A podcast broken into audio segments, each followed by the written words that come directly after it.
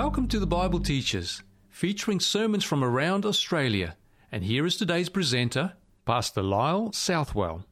Today I want to talk about a prayer. I want to share with you a prayer, and this is the longest prayer in the Bible. And it was prayed by Jesus, and it's the longest prayer, public prayer we have of Jesus.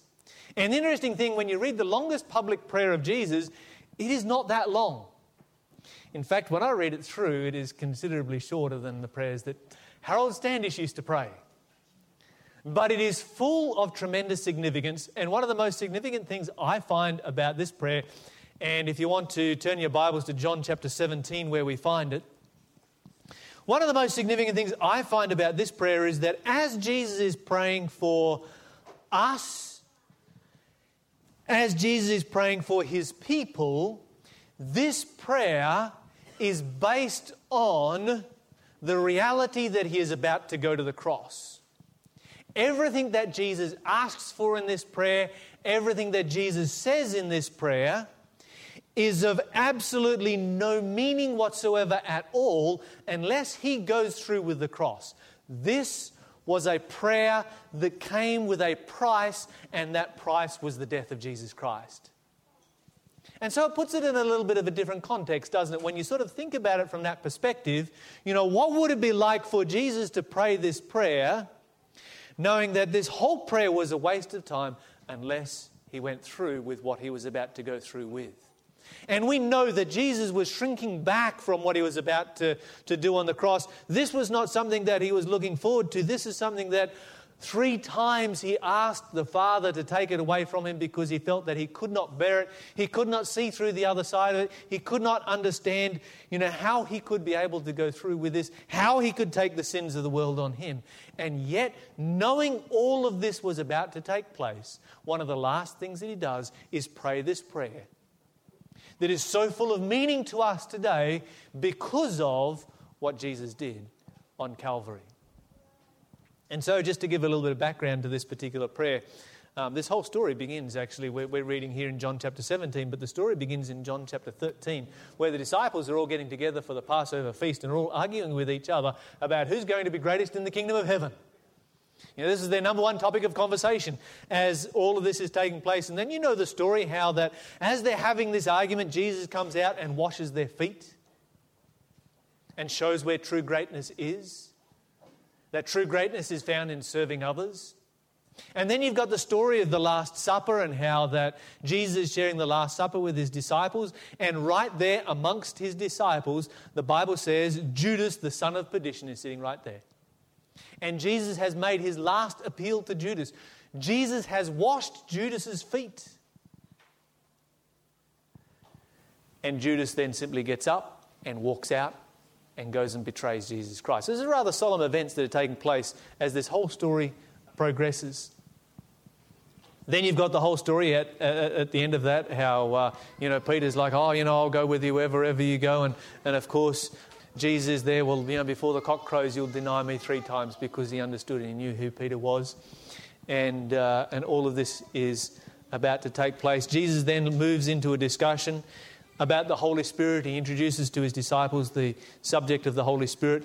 And having talked about the fact that he is leaving, that he's going somewhere where they can't come, having shared the Last Supper with them, and having brought all of this to a close, he then leads them in prayer.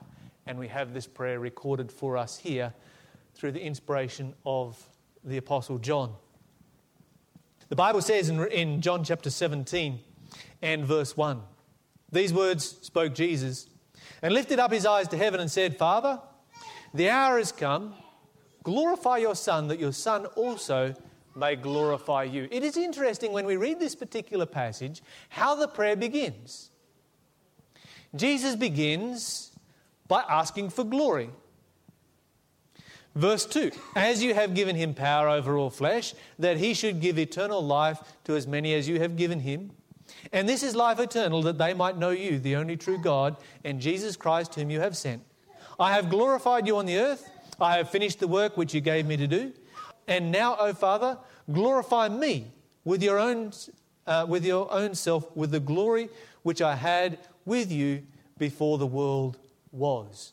And we might find that's a little bit strange in a, in a kind of a way.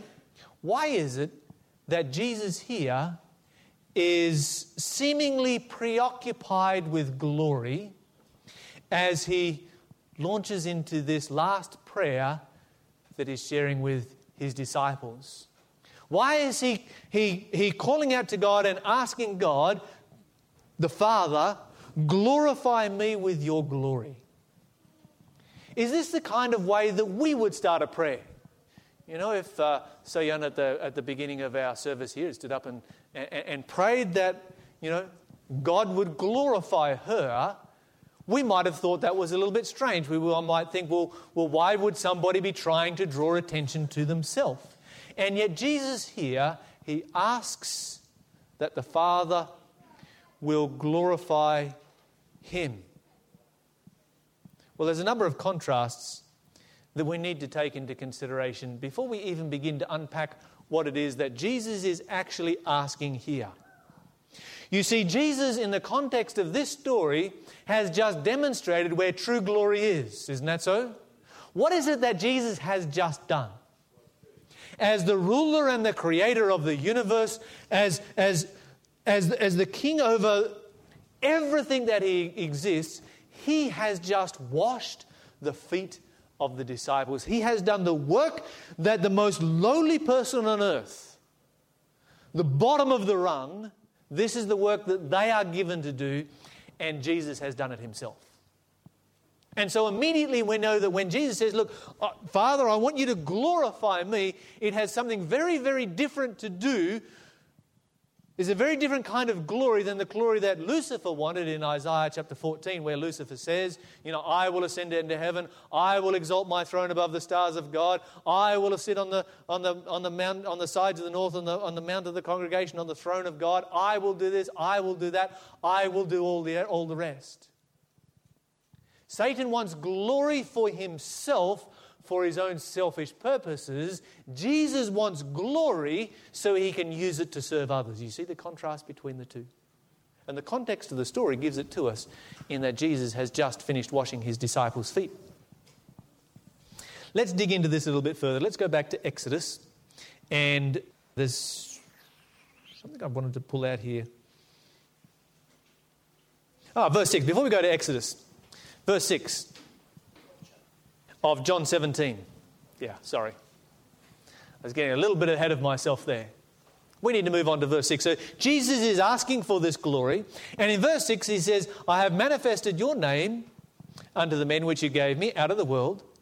Yours they were, and you gave them to me, and they have kept your word. I want you to notice here that Jesus links a number of things together. He talks about glory, he talks about his Father's glory, he asks for glory for himself, and then he states that he has manifested his name.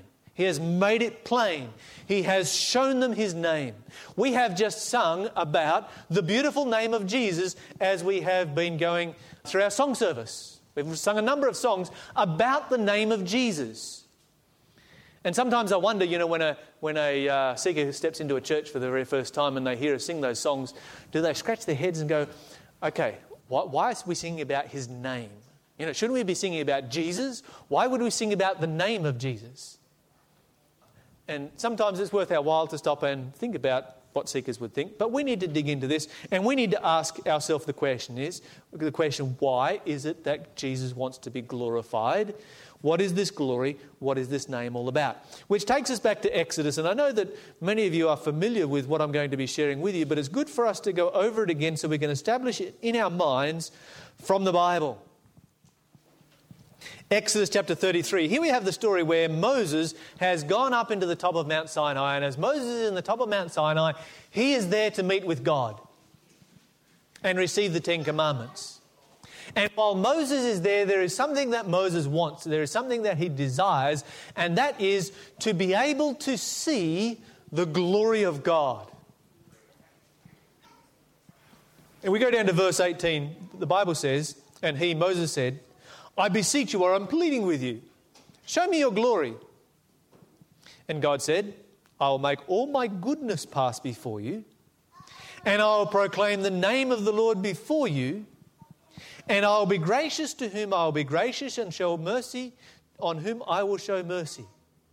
And he said, You cannot see my face, for no man shall see my face and live. See, here we find a fascinating experience where Moses is up in the mountain with God, and Moses wants to see the glory of God. He says, Show me your glory. And God does this. God, God answers Moses this way He says, I will proclaim my name before you. So clearly, we have a link here between the glory of God and the name of God. Isn't that so? There is something connecting these two things together. Moses says, Show me your glory. And God says, I will proclaim my name. Jesus says, I have shown them your glory, I have shown them your name. And then God, having said this here in, in Exodus chapter 33, he says, I'll, I'll make my, he says, I will make all my goodness pass before you and proclaim the name of the Lord, and I'll be gracious to whom I'll be gracious and show mercy to whom I will show mercy. So God starts to describe some things about himself. What is God describing about himself in this passage here? His goodness, his mercy, his character, isn't that so? And so, what we find is that God's name and God's glory are connected to God's character. And so, when Jesus says, Give me your glory so I can share your glory with those around me, Jesus is saying, Give me your character so I can share your character.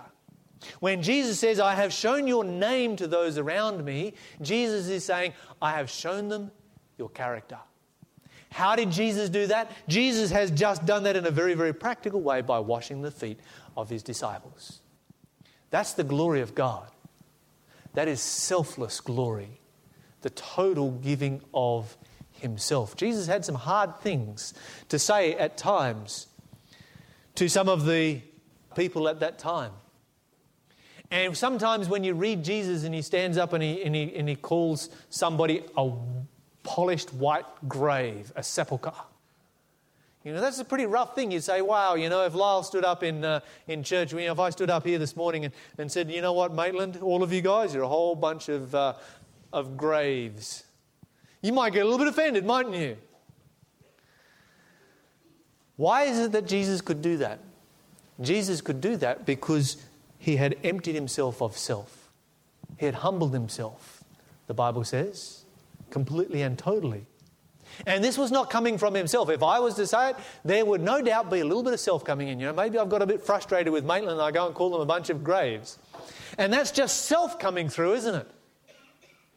But when Jesus did it, there was no self whatsoever at all. This was God's character. This was God's glory that he was sharing. And this is why he was able to wash the disciples' feet. If we go back to John chapter 17, we need to continue with this prayer that Jesus prayed that he gave his life to see the fulfillment of this prayer. It's always nice when somebody prays for you, isn't it? You know, somebody comes up and they're like, Oh, I've been praying for you.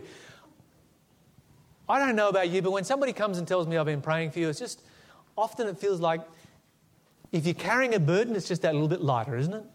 You know, it's just, it just is. And it's very special. But isn't it even more special that Jesus prays for you? When Jesus prayed this prayer, he wasn't just praying it for his disciples, as we will read in just a moment. He was praying this prayer for us and then sealing it with his blood.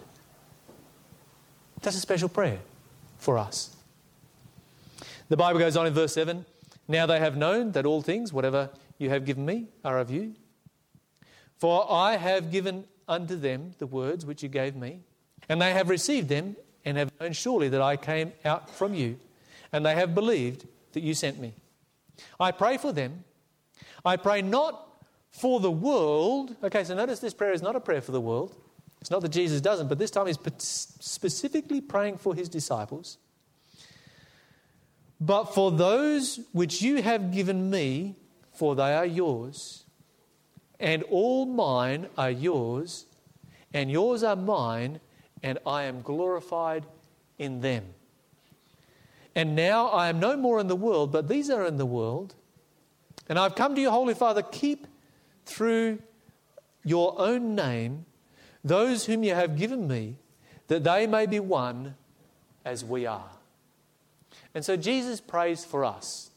Jesus knows our circumstances. He knows exactly where we are. He knows that we live in a world of sin and evil and pain and suffering and temptation. He knows that we're not going to be taken out of this straight away, that this is where we're going to live, that we are a part of the great controversy. And so Jesus focuses his prayer, this particular prayer, is focused on us who believe in Jesus Christ.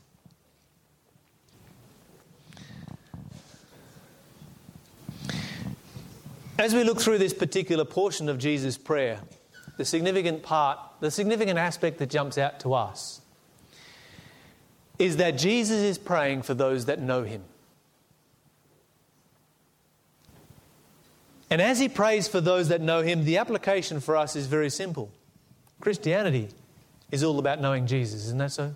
That's what it's all based on. A little few verses back, previous to this, as part of this same evening together that Jesus has spent with his disciples, Jesus said, Look, I'm the vine, you are the branches. He that abides in me, he that lives in me, brings forth much fruit. And then he goes on and as he prays for his disciples. The key part that identifies his disciples is his disciples are those that know him. How did they know Jesus? How did the disciples know Jesus? And, and therefore, as a result, how was it that they knew God the Father? These disciples knew Jesus because they had been with Jesus every day. For the last three and a half years, they had spent every day with Jesus. They had walked with Jesus, they had talked with Jesus, they had been there with Jesus, they believed in Jesus because of their close association with Jesus. And so, if we are going to be in the same position as the disciples today, how is it that we can accomplish the same thing? Can we walk with Jesus? Can we talk with Jesus? Can we spend our time with Jesus every day? Can we do that? Yes, we can.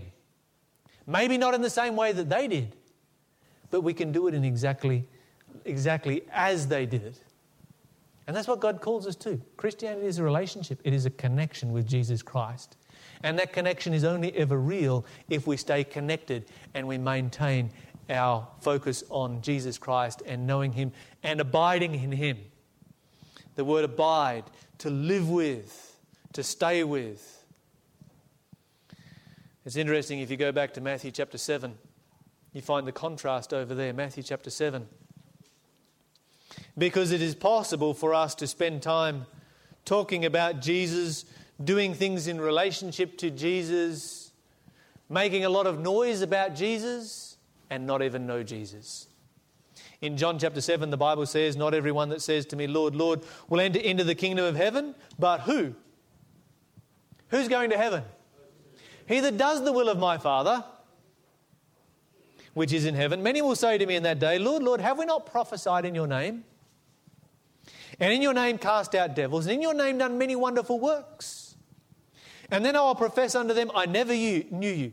Depart from me, you that work iniquity. Notice the attitude here that Jesus has to this particular group of people. He, he comes to this group of people and he says, I never what?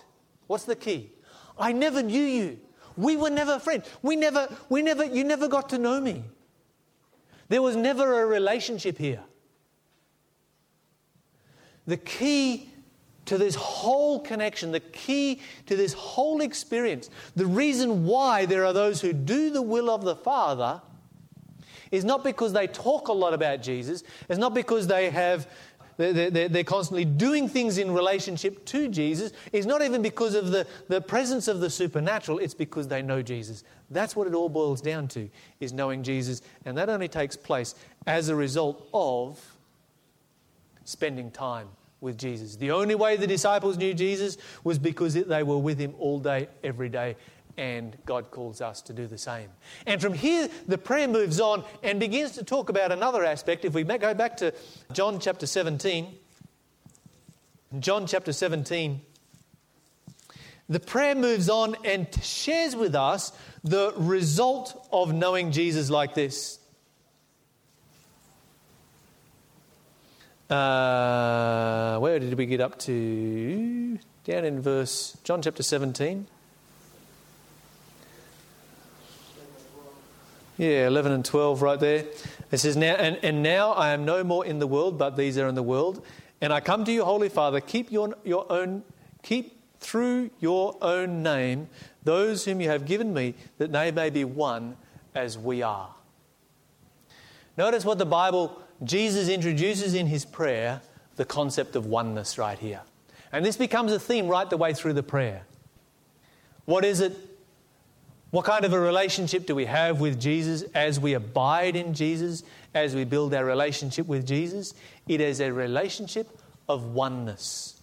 He says there that they may be one, that we may be one as we, Jesus says, the Father and me, as we are one. God calls us to be one with Jesus as Jesus is one with the Father. And you'll find this theme is repeated over and over again through this particular prayer, and we're going to read more of it. But before we do, let's stop and think about the kind of unity that Jesus is talking about here. What does it mean to be one? How is it that we are able to be one with Jesus Christ? Can we physically blend and have physically the same body as Jesus Christ? Of course not. Jesus is in heaven. Jesus is in a glorified body. We are here on this earth. We have a sinful, wicked human body. There is a big contrast between the two. So, how do we become one with Jesus Christ, and what does being one mean? If we go back to the book of Genesis, we find the answer to it. And you will remember in Genesis, Go right back to the beginning of the Bible. The Bible begins by talking about this oneness. In the very first chapter, in the very first story in the Bible, we can look at examples like verse 26, where the Bible says, And God said, Let us make man in our image. And we notice here that God describes himself in the plural form. Let us, plural, make man in our image. Well, why does God describe himself in the plural? Because God is three persons. Three persons making up the Godhead the Father, the Son, and the Holy Spirit. And so when we read this particular passage here, let us make God, let, let us make, uh, make man in our image. And yet we read through the Bible that there is just one God. God is one God. There is no other God. God is singular. We are monotheists, not polytheists. So, how do we, how do we deal with that? The Bible says, let us. Okay, who is us? We study our Bible and we find Father, Son, Holy Spirit. We, we, we go back right there in verse 1. In the beginning, God created the heaven and the earth. Verse 2, the Spirit of God moved on the face of the waters. Colossians chapter 1, we find that by Him, Jesus Christ, everything was made that was made. We have the Father, the Son, and the Holy Spirit, all three members of the Godhead, present there at one time at the creation of our world. And yet the Bible says we serve one God. How are we able to understand that plural, three, can become one? You see, most people, if they looked at it just from that perspective, they'd say, okay, I get Christianity, I understand it. Christianity is a polytheistic religion, it has three gods the Father, the Son, and the Holy Spirit. And Christians will turn around and say, no, no, no, no, we're not polytheists. We are, we are monotheists. We only serve one God. And a person who's looking in from the outside might scratch their head and go, how does that even work? Father, Son, and Holy Spirit, but only one God. We get a little bit of a clue right here in verse 26 when the Bible says, God said, Let us make man in our image. What does it mean that we are made in the image of God? Well, it means that obviously there are some attributes of God that He has passed to us, isn't that so? As human beings, there are some things that God has that He has passed to us, and we don't know what all of they are. But we do know this that God's ability, if you want to call it that, for plural to be singular, for three members of the Godhead to be one God. That ability to be one, to experience oneness with more than one being, is an attribute of God, is an attribute of divinity. We are made in the image of God, and God has given us that same attribute. We find it if we turn over the page, illustrated right here in Genesis chapter 2 and verse 24, where the Bible says this Therefore shall a man leave his father and his mother, and shall cleave, stick to his wife, and those two shall be how many? One. Now I see lots of families here. I see lots of husbands and wives. And they're sitting beside each other. They're two. Very, very clearly. Here's a husband and wife right here. They're two, right? Okay? Michael and Susanna, right? Or Julian Kelvin. Two. And yet the Bible says that they shall be one. So, what does that mean? You see, in a marriage relationship, if you take sin out of the equation because we live in a world of sin, a husband and a wife, as they come together, are so to be so perfectly united that they think as one, they act as one, they live as one, their beliefs the same, their, their, their, their concept, they just, their, their two lives blend together until they become one. And the marriage should be, and so often isn't, but it should be, it was designed by God to be a foretaste of heaven.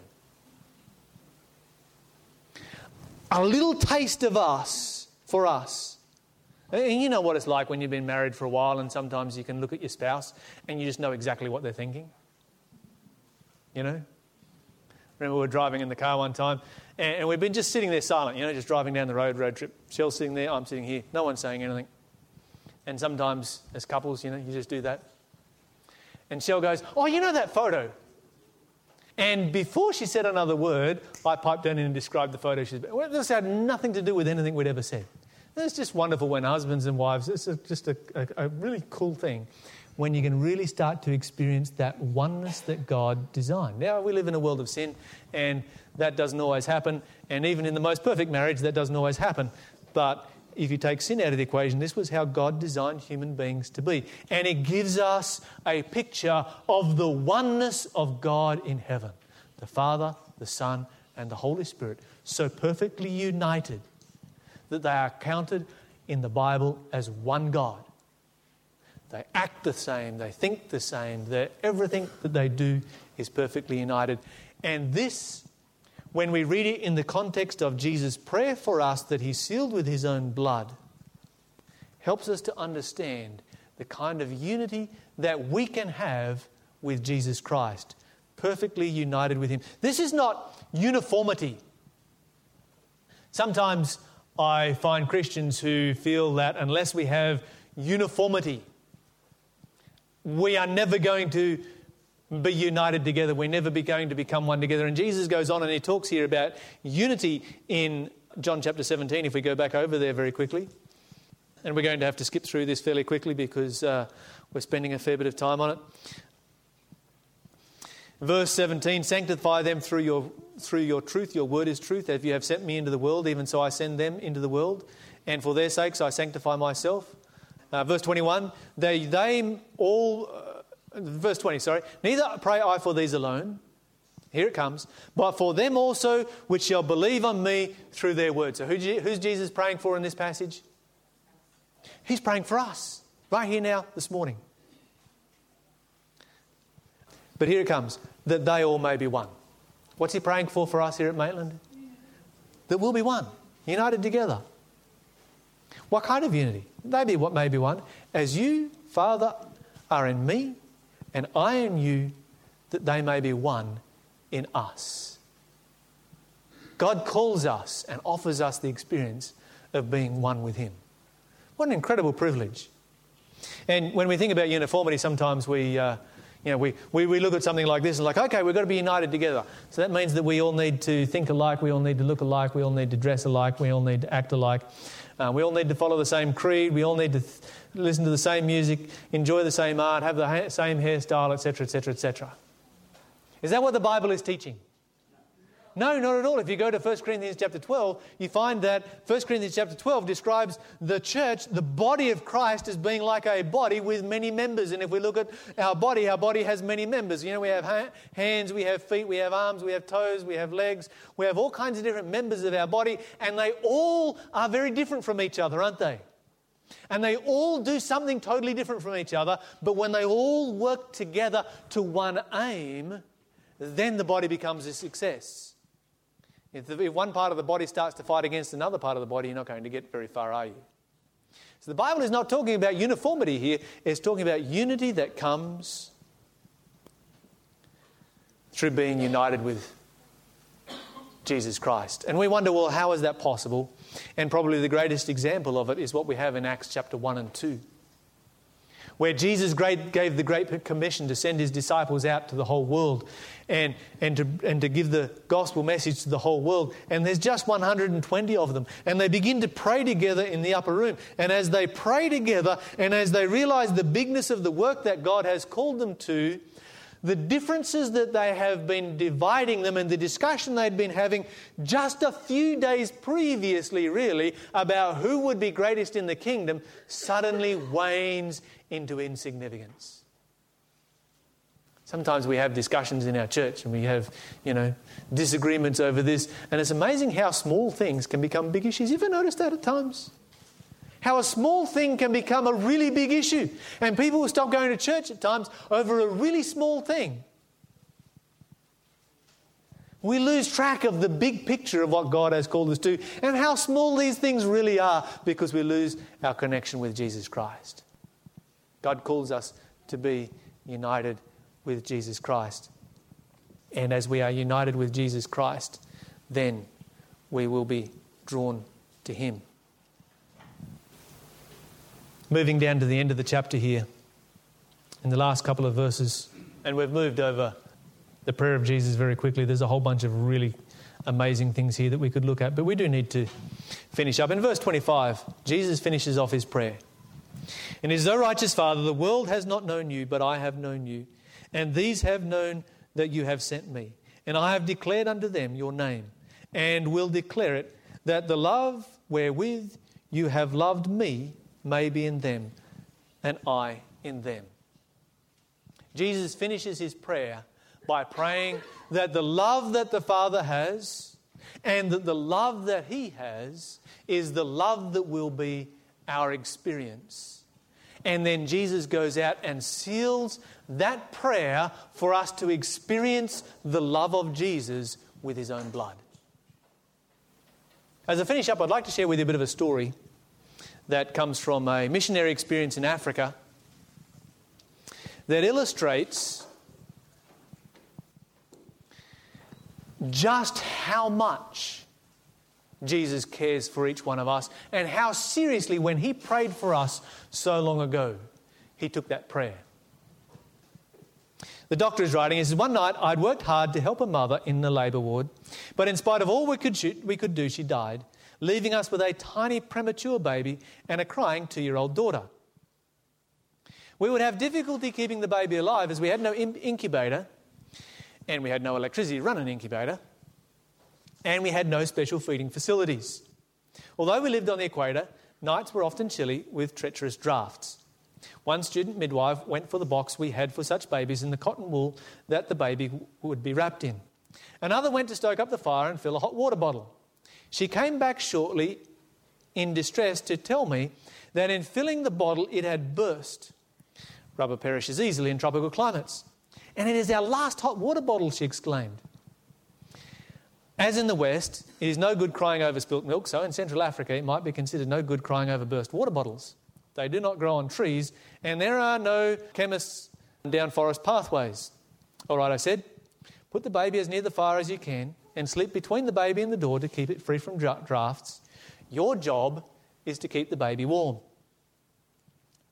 The following midday, as I did most days, I went to have prayers with any of the orphan children who chose to gather with me. I gave the youngsters various suggestions of things to pray about and told them about the tiny baby. I explained our problem about keeping the baby warm enough, mentioning the hot water bottle, and that the baby could so easily die if he got chills. I also told them of the two year old sister crying because her mother had died. During prayer time, one 10 year old girl, Ruth, prayed with the usual blunt consciousness of our African children Please, God, send us a hot water bottle today. It'll be no good tomorrow. God, as the baby will be dead, so please send it this afternoon. While I gasped inwardly at the audacity of the prayer, she added, And while you're about it, would you please send a dolly for the little girl so, she will, so she'll know you really love her? As often with children's prayers, I was put on the spot. Why? I've been there many times myself. But why, why, as we as adults, do we get ourselves put on the spot in, in a situation like this? Uh, where was I up to? Could I honestly say amen? I just did not believe that God could do this. Oh, yes, I know He can do everything. The Bible says so. But there are limits, aren't there? The only way God could answer this particular prayer would be by sending me a parcel from the homeland. I had been in Africa for almost four years at that time and had never, ever received a parcel from home. Anyway, if anyone did send me a parcel, who would put a hot water bottle? Who would put in a hot water bottle? I live on the equator. Halfway through the afternoon while I was teaching in the nurses' training school, a message was sent that there was a car at my front door. By the time I reached home, the car had gone, but there on the veranda was a large 22 pound parcel. So I sent for the orphanage children, and together we pulled off the string, carefully undoing each knot. We folded the paper, taking care not to tear it unduly, ex- to, not to tear it unduly. Excitement was mounting. Some 30 or 40 pairs of eyes were focused on the large cardboard box. From the top, I lifted out brightly knitted jerseys. Eyes sparkled as I gave them out. Then there were knitted bandages for the leprosy patients, and the children looked a little bored. Then came a box of mixed raisins and sultanas that would make a batch of buns for the weekend. Then, as I put my hand in again, I felt the could it really be? I grasped it and pulled it out. Yes, a brand new rubber hot water bottle. I cried. I had not asked God to send it. I had not truly believed that He could. Ruth was in the front row of the children. She rushed forward, crying out, If God sent the water bottle, He must have sent the dolly too. Rummaging down to the bottom of the box, she pulled out the small, beautifully dressed dolly. Her eyes shone. She had never doubted. Looking up at me, she asked, Can I go over with you and give this dolly to that little girl so that she'll know that Jesus really loves her? Of course, I replied. That parcel had been on the way for five months, packed by my former Sunday school class, whose leader had heard and obeyed God's prompting to send a hot water bottle even to the equator. And one of the girls had put in a dolly for an African child five months before in answer to the believing prayer of a 10 year old to bring it that afternoon. You read a story like that, and we all know why Jesus died. Jesus died on Calvary so that he could save us from our sins. But that's not all. Jesus died on Calvary, he went to the cross so that he could answer the prayer of a 10 year old African girl and send a dolly and a hot water bottle five months in advance to the other side of the world. That's why Jesus died. When Jesus prayed his prayer, he prayed for us as individuals. He cares for us. His prayer shows that he cares for us as individuals. And Jesus sealed that prayer with his blood a few hours later when he went to Calvary. We serve a wonderful God. We serve a, God who prays for us and cares for us and doesn't just want to see us in heaven, but wants to provide for our needs right now. Father in heaven, Jesus, we thank you that you paid it all. You paid it all so that you could save us from this world of sin. But you paid it all so you could take care of our needs right now. That you care for us and that you prayed for us and you sealed that prayer with your blood. We ask this in Jesus' name. Amen.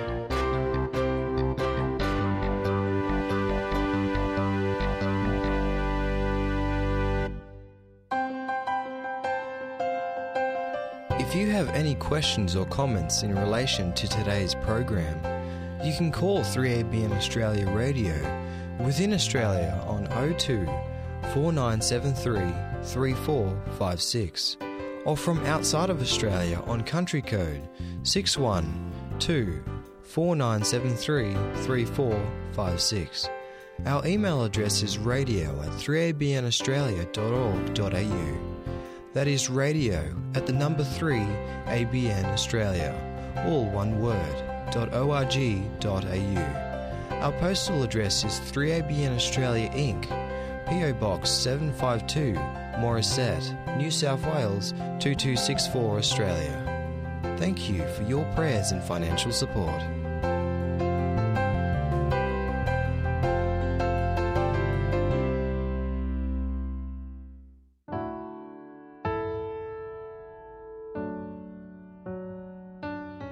Stay tuned. Coming up next, we have Carly Fletcher with Come Home.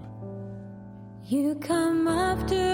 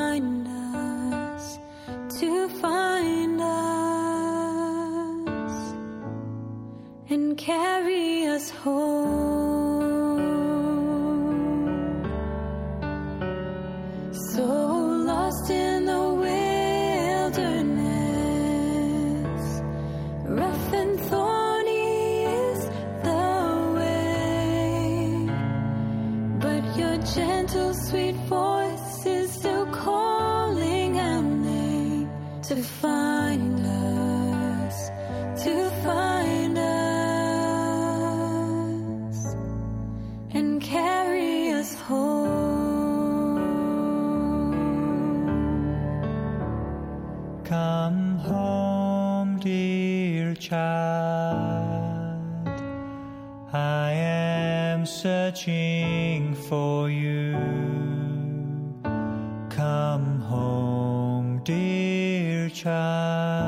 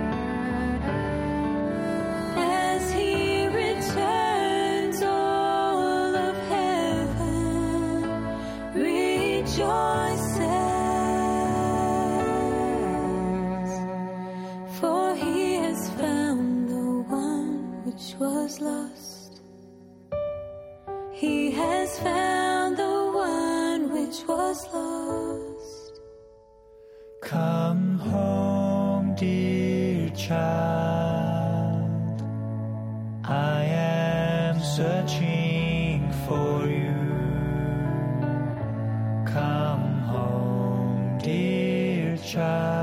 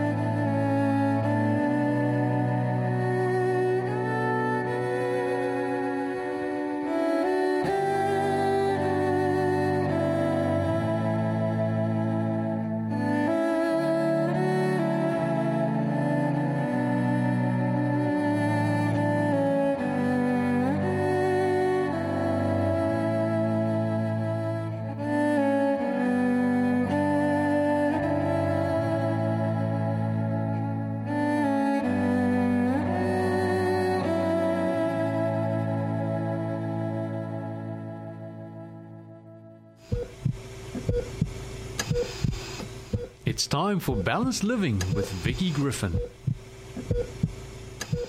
Life after loss, growth out of grief. Loss, it's a part of life, the hardest part, and it starts early. Grief has many faces and strikes every age. It is impossible to make sense of many terrible losses, whether it's death, a disabling injury, the loss of property, pets, health, friends, or a job. Loss can make you feel like there's a bullseye on your back with no place to hide. One author wrote, God marks across some of our days. I will explain later. How do you face loss? To the person who believes that God will never let bad things happen to people who live right, feelings of betrayal and bitterness can fester and finally destroy faith and trust in God's power. In this world, we are not always shielded from suffering it's a part of our human experience. Sometimes we are grieved with the thought that we have brought suffering on ourselves or into the lives of others through unwise choices. But God promises His cleansing forgiveness, the comfort of His presence, and continual strength and guidance. He restores my soul. Even though I walk through the valley of the shadow of death, I will fear no evil, for you are with me. Your rod and your staff comfort me. God will not abandon you in your hour of need. Emerging from the valley. Healing from grief is not quick and easy, but it is possible. Trust that you can and will heal. Believe that the day will come when you will be able to remember your loss without overwhelming pain. It takes time because grief over loss usually involves a progression of emotions that ebb and flow. The course of grief is traced by numbness and shock, feelings of utter despair, anger, loss, and helplessness. Every griever walks through that valley. But beyond, there is hope, purpose, and a plan for your life. Stay strong through suffering. Physical as well as spiritual nurture is vital during times of stress. Accept help from others or ask for it when you need it, whether it's help cleaning, shopping, caring for the needs of the family, or your own need for company. Take time to get into the fresh air and exercise each day. Stock up on fresh fruits and vegetables, healthful whole grains, and nuts. Avoid caffeine, alcohol, soda pop, and tobacco. Instead, stay hydrated and calm with water and soothing herb teas. Practice CPR. Grief counselor Larry Yeagley, in his book Grief Recovery, outlines a plan for readjustment after loss. He calls it CPR. It's C, communication. The environment of our society can make it difficult to talk about sad feelings. Someone in grief may need to talk, but feel as if they're imposing on others by discussing their loss. It's important to actively seek out people who care enough to listen, and that may mean connecting with people in helping professions, such as a pastor, counselor, physician, or support group. P is for participation. Participating in the regular activities of life is an important step toward healing. Gradually expanding your activities and social circle does not mean you have forgotten your old life, but it's a way of moving forward with a new life, a new normal that still has meaning. R is for relationship. Major crises like death, divorce, or illness can impair a person's ability to form or sustain relationships. Spending some time alone is healing, but prolonged isolation can hinder recovery. Actively reaching out to others to give and receive support is an important factor in recovery. It helps those who grieve to establish meaning and purpose in their lives and to establish it in a new context. Strength to endure. John Claypool lost his 10 year old daughter in a two year battle with a terminal illness. In the promise of Isaiah 40, 30 through 31, he found that strength came to him in a most unexpected form. Those who wait on the Lord shall renew their strength. They shall mount up with wings as eagles. They shall run and not be weary. They shall walk and not faint. He summarized his experience. 1. You shall mount up with wings as eagles. Here is exuberance and freedom. This type of strength does not fit the long nights of anxious care when tending to a sick child. 2. You shall run and not be weary. Here is strength for action to solve problems and perform tasks. But in some situations, there's nothing you can do. 3. You shall walk and not faint. That may sound insignificant. Who wants to be slowed to a walk, creeping along inch by inch, just barely able to endure? But this is the only form of the promise that fits this situation. In the dark stretches of life, when you cannot soar and there's no place to run, to know of a help that will provide the strength that enables you to walk and not faint is good news indeed. There is an end to sorrow. There are seasons of life that may feel like one long winter, but the promise of summer is coming when God shall wipe away all tears from their eyes, and there shall be no more death, neither sorrow nor crying, neither shall there be any more pain, for the former things are passed away. Revelation 21 4. In this life, the experience of grief can deepen our ability to participate in life. It can make us more grateful for what we have, more sensitive and trusting. It is often through the valley of suffering that the ministry of consolation to others is born in our hearts. Christ Himself is afflicted in all our sorrows, and He promises to guide us through the dark valleys in life. His love opens a channel into the wounded heart that becomes a healing medicine to those who sorrow a medicine that those who have grieved can share with others. You've been listening to Balanced Living presented by Vicki Griffin.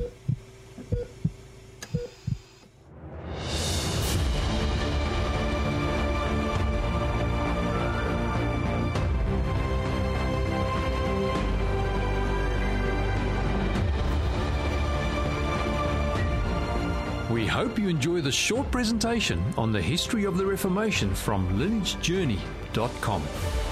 The execution of Huss and Jerome had caused a national uproar back in Bohemia. He was believed to have been a faithful teacher, and as is often the case, now that he was dead, his writings attracted an even greater interest. The Hussite Wars commenced about four years after the death of Huss and Jerome in the year 1419.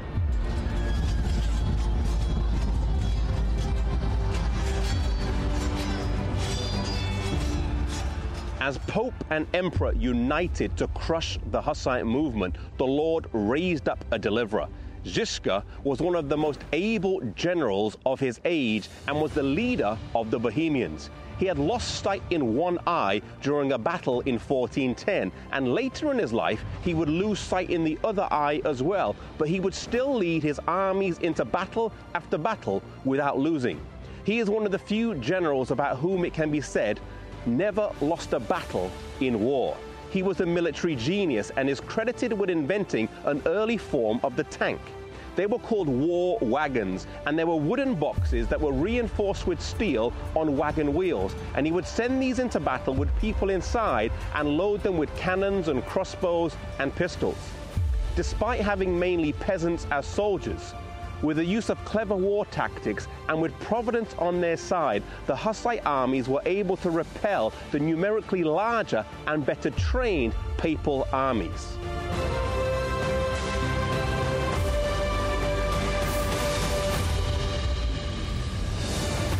Ziska would fight over 250 battles in his lifetime and would withstand two full papal crusades against him, but he was not to die on the battlefield. Instead, he would fall victim to the Black Plague. But before he would die, he gave his men some instructions, telling them he still wanted to go with them onto the battlefield. He told his men to make a drum out of his skin, which they did. and they took this drum made with Ziska's skin and would beat it as they went into battle.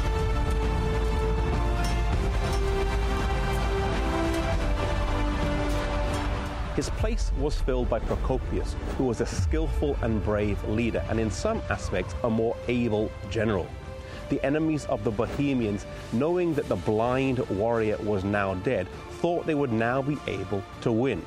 The Pope launched another crusade against the Bohemians in 1427, where he was defeated. He then launched another crusade where he was defeated again. In 1431, under a new pope, a fifth crusade was launched, but once again, the papal armies were soundly defeated by the Hussite forces.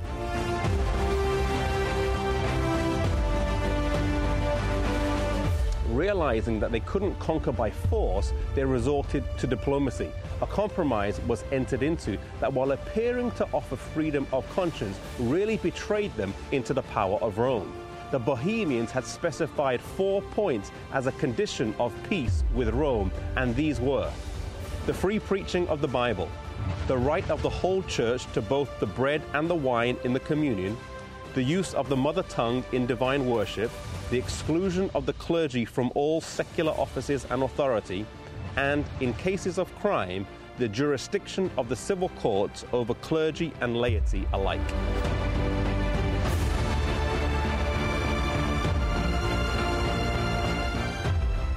Last, the papal authorities agreed to accept the four Hussite articles, but that the right of explaining them, that is, of determining their precise import, should rest with the council, that is, with the emperor and the pope. On this basis, a treaty was entered into, and Rome gained by dissimulation and fraud what she had failed to gain by conflict. For in placing her own interpretation upon the articles, as upon the Bible, she could pervert their meaning to suit her own ends. Oftentimes, when Satan is not able to defeat us through open confrontation, he tries the tactic of compromise. It's something he's done repeatedly throughout history and throughout the Bible. May we be careful, wise, and discerning, and most of all, resolute, and that we stand for God through whatever tactic Satan uses against us, whether it's confrontation or whether it's compromise, and that we may always stand for God. To view more episodes in this series on the Reformation, go to lineagejourney.com. It's been our pleasure bringing you this program today here on 3ABN Australia Radio.